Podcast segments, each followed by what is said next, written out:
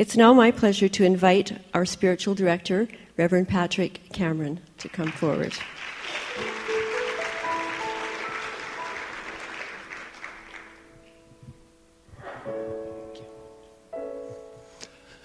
Good morning.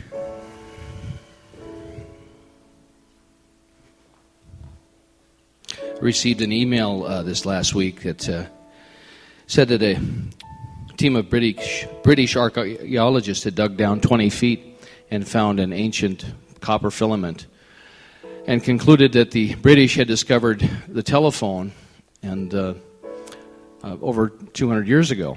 And so an American scientist, not to be outdone, dug down 25 feet and found a copper filament as well, and said, well, as a matter of fact, the, on the American continent, we had uh, communication through copper wire about 225 years ago.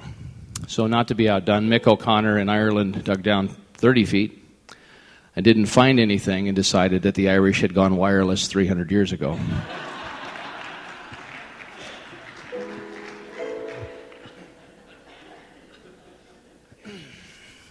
So I'm going to invite you to sing a song with me and, and to say a prayer. And I'm going to invite you to, whether you stand or sit, to open your shoulders and your heart and honor that, that spirit. We are spirit. And so to just dignify that and that elegance, the divine acknowledgement of who and who we are and whose we are.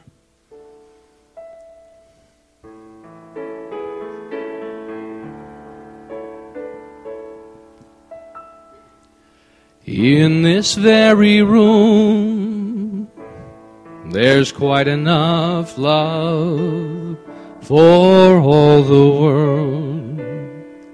And in this very room, there's quite enough joy for all the world. And there's quite enough love and quite enough power to walk through our every fear. For Spirit, one Spirit, is in this very room. In this very room in this very room. So know with me the one life, the perfect life. It is that sweet silence between the thoughts, between the notes of the song that give it form. And so, what I know in this moment as I stand with you in this conversation, where I slow down right here and right now, and listen deeply with my whole being. Something wonderful and powerful is sustaining, supporting, resourcing, and supplying each and every one of us. And it is in that divine conversation, when deep calls unto deep and deep answers, that we many times find the strength, the wisdom, and the inspiration to continue on this journey, this thing called life. And so I celebrate all of it. And I give thanks for all the beautiful teachers. I give thanks for our beautiful teacher and speaker who is with us this morning, for our practitioner corps, for our volunteers, for the many, many prayers and intentions that have gone forth that allow us to be together in this form this day. Prayers that go out to people in this community in ways that we cannot imagine, and the families of members of this community who are suffering in some way. There is enough, there is enough love in this room for everyone. And so let myself and you be so full of that unconditional love that it, it is supplied and known wherever it is necessary in this moment. Absolutely and completely. This is our opportunity. And with that said, I give thanks. I release these words and I invite you to say with me, and so it is. Thank you. Thank you, Brown. And thank you, Martin, once again. It is uh, great. Uh, it is always wonderful to be part of a vibrant community where we can we can invite um, teachers and mentors and, and people that have gone before us and done so much amazing and wonderful work at the level of consciousness and spirit that we we know is so precious. And our speaker today is um, past president of our organization, the International Centers for Spiritual Living. Uh, was the senior pastor at the Redding Church for a number of years, a very vibrant and, and dynamic community that continues to be a thriving community to this day. And, and as the life would have it, and as his ministry continues to unfold, he is, his ministry has taken uh, a different form. And a result of that, and a benefit for us, is he's able to be with us here this weekend. We have brought him in to do the volunteer appreciation on Friday evening, which was wonderful. Our practitioner retreat yesterday and today to, to share his wisdom, his consciousness, his joy, and, and love with us this day in this, in this format. So please help me welcome to our platform Reverend Dr. James Golden.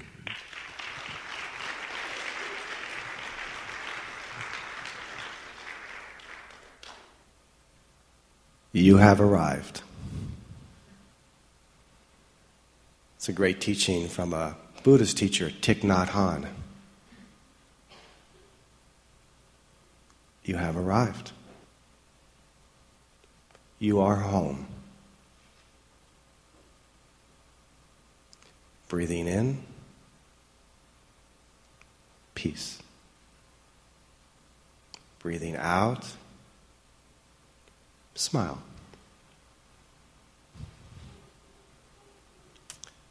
If you visit uh, one of the uh, teaching centers of Thich Nhat Hanh and his tradition, whenever a bell rings, and it's interesting because the telephone is hooked up to a bell outside, so the bell rings frequently.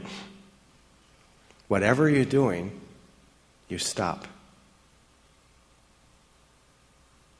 Breathing in, peace.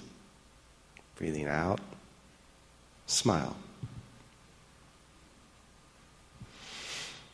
And then, in a good Buddhist run,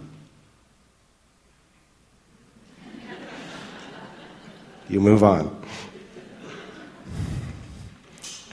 He's, uh, he's a great treasure, Thich Nhat Hanh. Great. Great and wonderful human being. And uh, he, does, uh, he does travel, so you, you might uh, find an opportunity to uh, visit with him or some of his teachers, and uh, I would recommend that if you, you, know, you see that uh, somewhere accessible to you. Can't really underestimate the value of um, receiving teachings from, from people that have taken them so deeply and embodied them so well. So maybe a Buddhist kind of story would be good.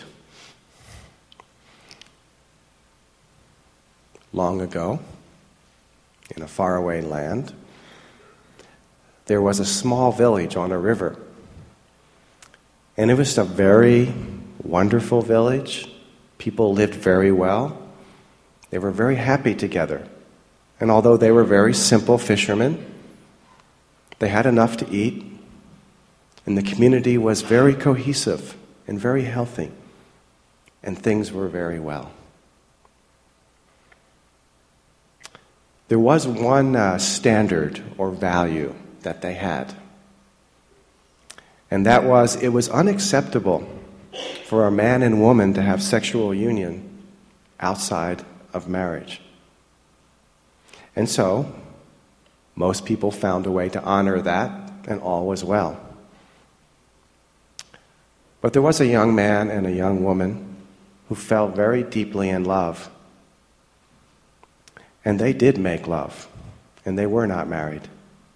And no one would ever have known, but she became pregnant from that union. And as young people, they really didn't know what to do.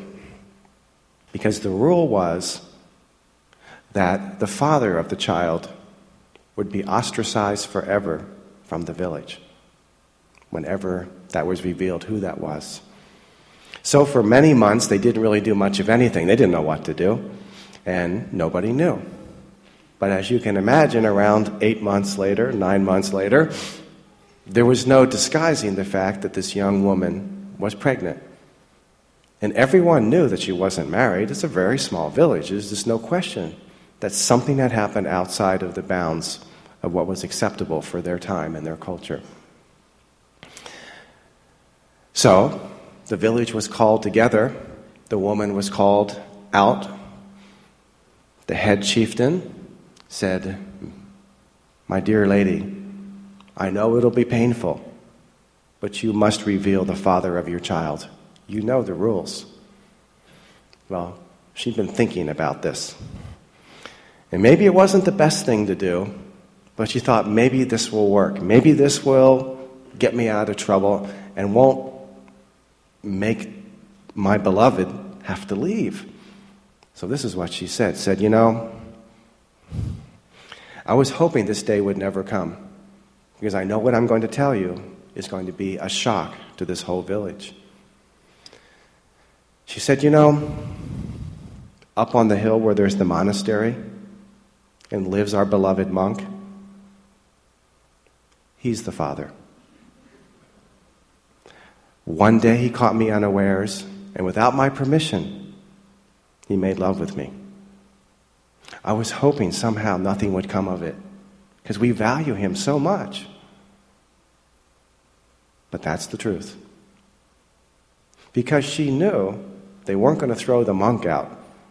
He was too well integrated into the community and too well respected and loved, and somehow he could ride out this difficulty. And if anybody could deal with that challenge, it would be the monk. So she thought, okay, you know, he can do all that Buddha stuff, you know, and he'll be okay. And I'll be okay. And my lover will be okay. Just a hint, it's never recommended to lie anywhere in life, but it's just a story. Well, what happened next was that the people, of course, were outraged. Outraged that their trusted monk would have done such a thing. So they got together as a group, led by the chief, and they marched up the trail, to the top of the hill, to the monastery walked up to the gate. Oh, wait a minute, wait a minute. They waited a few months after the child was born. And with the child in their arms, this is important, with the child in their arms, they walked up to the monastery. The gates open, and everybody was very, uh, nobody had told the monk. So the monk had no clue what had been said. So he greets the people. He sees, oh, there's a new child in the community. How wonderful. They thrust the child into his arms. You're the dad. You raise him. Huh. They turn around and walk out. So there's the monk, child in arms.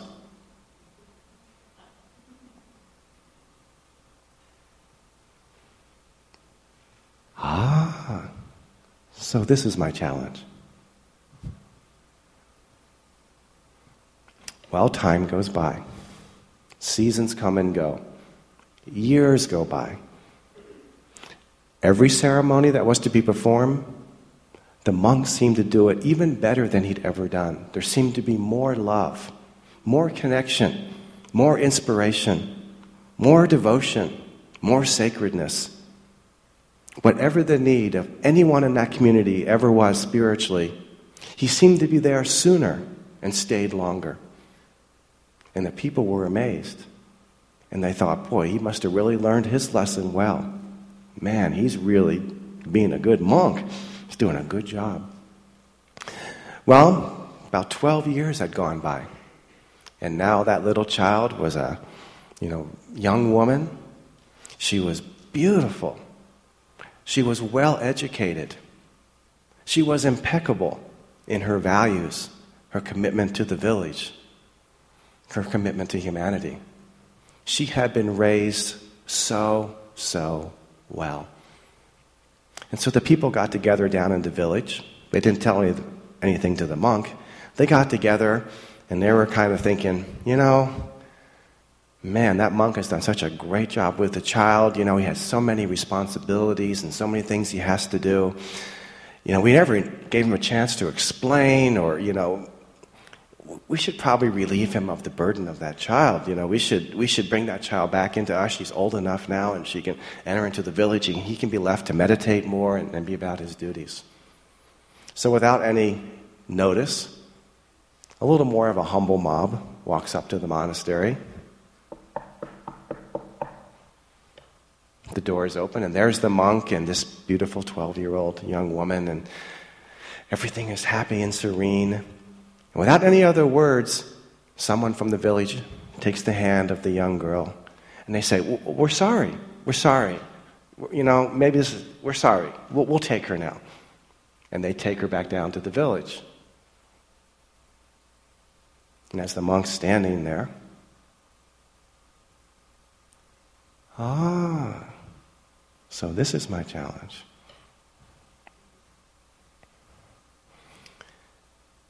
You know, it's a story, but I bet you get the meaning. I bet you know what that story is about. You! Because there's a lot of other things that one can say than, ah, so this is my challenge. You know, like up yours and stuff like that, you know? Etc., etc., etc. You know, who do you really want to be? And the thoughts and the words that we allow to come out of us really determine who we choose to be. You know, no matter what we think we are, or what we hope we will be, or what our, even our prayers may invite us to become, we actually are what we think and do. That's what we really are. And uh, one, of my, one of my teachers, Don Miguel Ruiz, he has an interesting spiritual saying Liar, liar, pants on fire. And his point is that if we're not very skillful and careful, we can lie to ourselves. And in fact, people have died in this lifetime living their own lie, whatever that lie may be.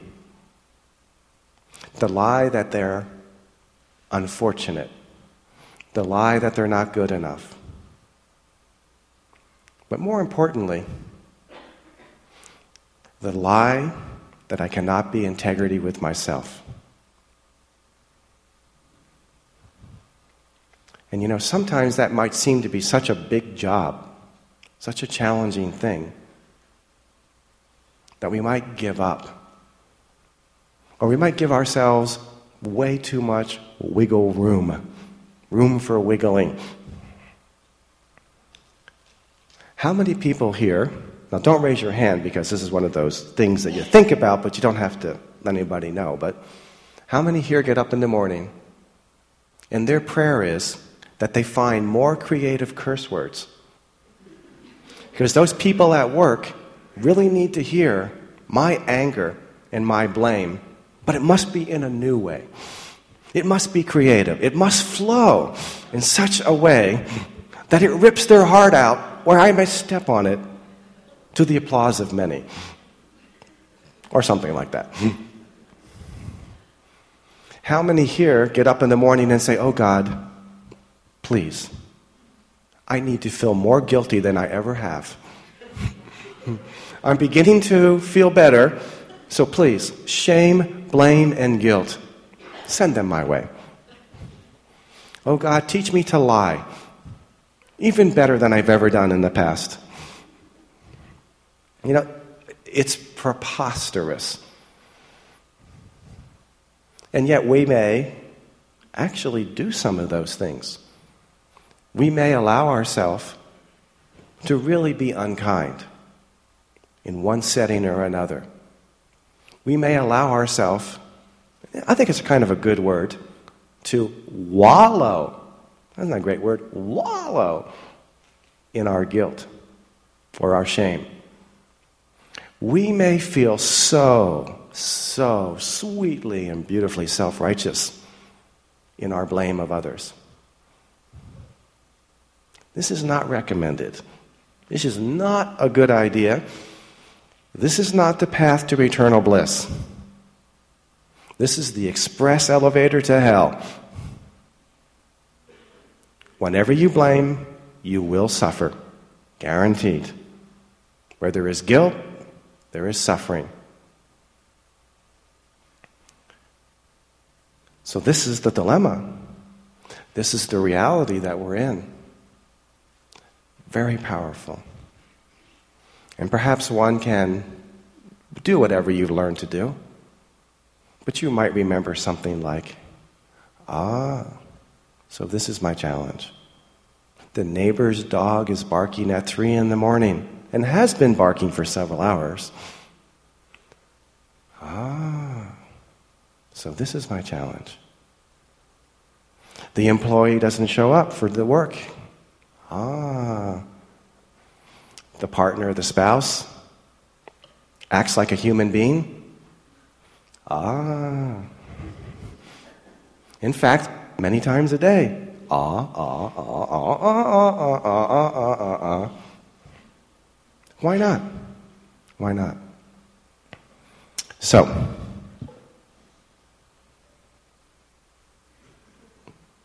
she knows.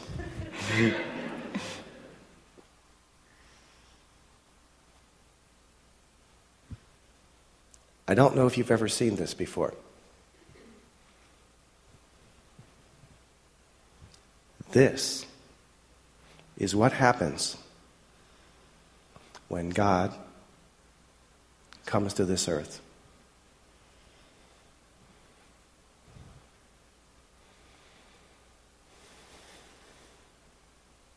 A human being, for God's sake. A human being. Not a bit part player, not a cardboard cutout, not somebody's idea of who or what should be, a real one, a real human being, noble and true, humble and kind, with a heart that cannot be contained, with a life, a life a life that is beautiful beyond words.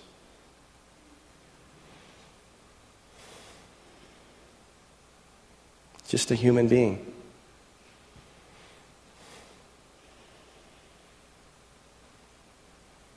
Are you in love with this human being? Is this human being in love? Human beings are a good thing. I know there's some press out there that's contrary to that. I know there's some TV shows that give a different message. Liar, liar, pants on fire. A human being is a good thing. A human being is the best thing. All of them whether you like it or not. Tough on you. You don't like somebody? Tough on you. You're wrong. You're flat out wrong. You don't get it. Do something about it. Wake up. Wake up. You've loved human beings. You're right. You are right. Spot on. You got it in one hole in one basket hoop whatever it is. You got it. You love a human being? Yes. That's what's going on around here. Is it hard to love some human beings? Well, duh. What are you going to do about it? You know, there's this little nagging thing. What you contemplate, you yourself, that would be you, you, you, become. whatever energy you send out from your mind, with your words, and with your actions towards anyone or anything, even when no one's looking, is what's on your dinner plate. That is the nature of this realm. Thank God. Thank God. So, this moment, this time, whether that's this moment, this time in Edmonton at this church, or this moment, this time, like this go around, this incarnation, is the minimal chance. The minimal chance that that human being that she so beautifully is shared, expressed, is known for what it is in one's own self and in others. Is it a big job? It is the biggest job. As they say in the East, it's the Maha, the ultimate, the Maha job. But you know what? You're already employed. There is no clause to quit. You cannot stop. There's no way out. In the East, they say, nowhere to hide. Oh, well, there is nowhere to hide. You might as well go forward. And it's a good thing. It's a beautiful thing.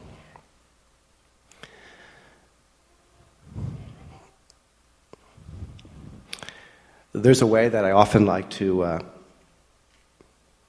say goodbye. This is the end of the talk. And it's just to relate uh, a little episode, a little story that I've had in my experience. And the story is that I had gone to a meditation ashram in the Siddha Yoga tradition. And my teacher, Swami Chidvilasananda, was teaching a weekend retreat. So it was great. It was fantastic. Wonderful teachings and practices, immersion, personal spiritual experiences. Great. And like uh, any retreat or seminar or workshop you've ever gone to, you know, there, there comes the time, in this case on Sunday, late in the afternoon, we're going to be done here. So, what do you think happens next? Announcements, you know. the next program, the next class, how you'd sign up, you know, all this stuff, all the usual thing. And um, usually it was the tradition that uh, the master of ceremonies would be giving the final closing remarks. And Swami Chidvilasananda, you know, somewhere in that would make her way off the stage, out, you know, and leave. And things were wrapped up, and then everyone would uh, be on their way. So, this is what Master of Ceremony is giving some announcements and thanking various people for all the wonderful things they had contributed and such as that. And uh, Gurumayi gets up and she starts to walk towards the door. She gets almost to the door and she just stopped. Turned around. She walked back up. Now she's walking back up. The MC is blah, blah, blah, blah, blah. He went and sat down. He knows. so she sat back in her chair. And I'll do my best to try to uh, tell you what she said. You have no idea. You have no idea just how far you really have come. I wish I could tell you I wish I could show you. I pray that you will see how far you have come. Lifetime after lifetime after lifetime after lifetime after lifetime after lifetime after lifetime. You have sought God. And God has sought you. Do you realize that you have found what you have sought?